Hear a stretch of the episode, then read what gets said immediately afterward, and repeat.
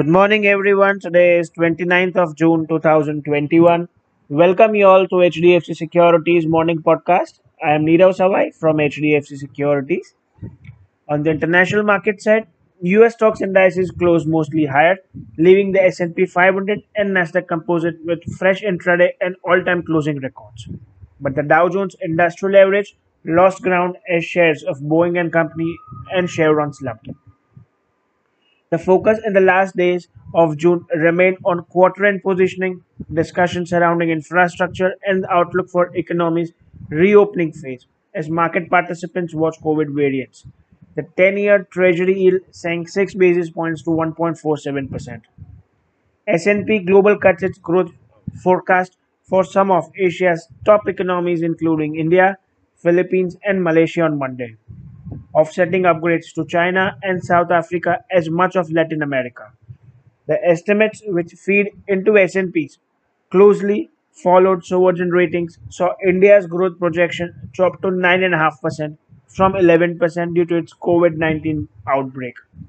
The top risk facing emerging market economies is the slower than expected rollout of vaccines.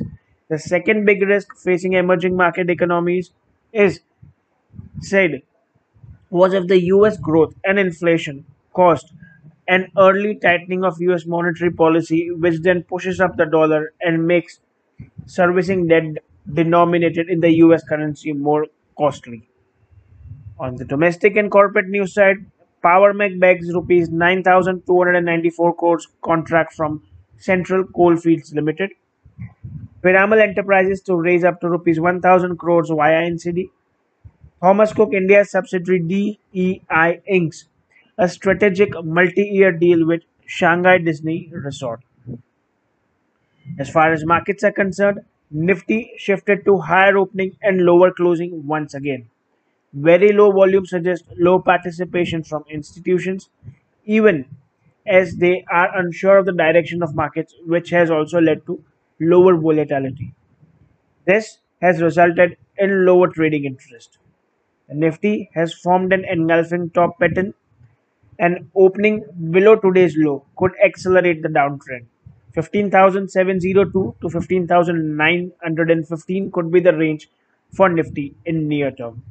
Indian markets could open flat to mildly lower, in line with largely negative Asian markets today and mixed US markets yesterday. With this, I would like to wrap today's podcast. That's all for the day. Investment in securities is subject to market risk. Do read all relevant documents before investing. For detailed disclaimers, do visit our website www.hdfcsec.com. Thank you for listening and have a profitable day ahead.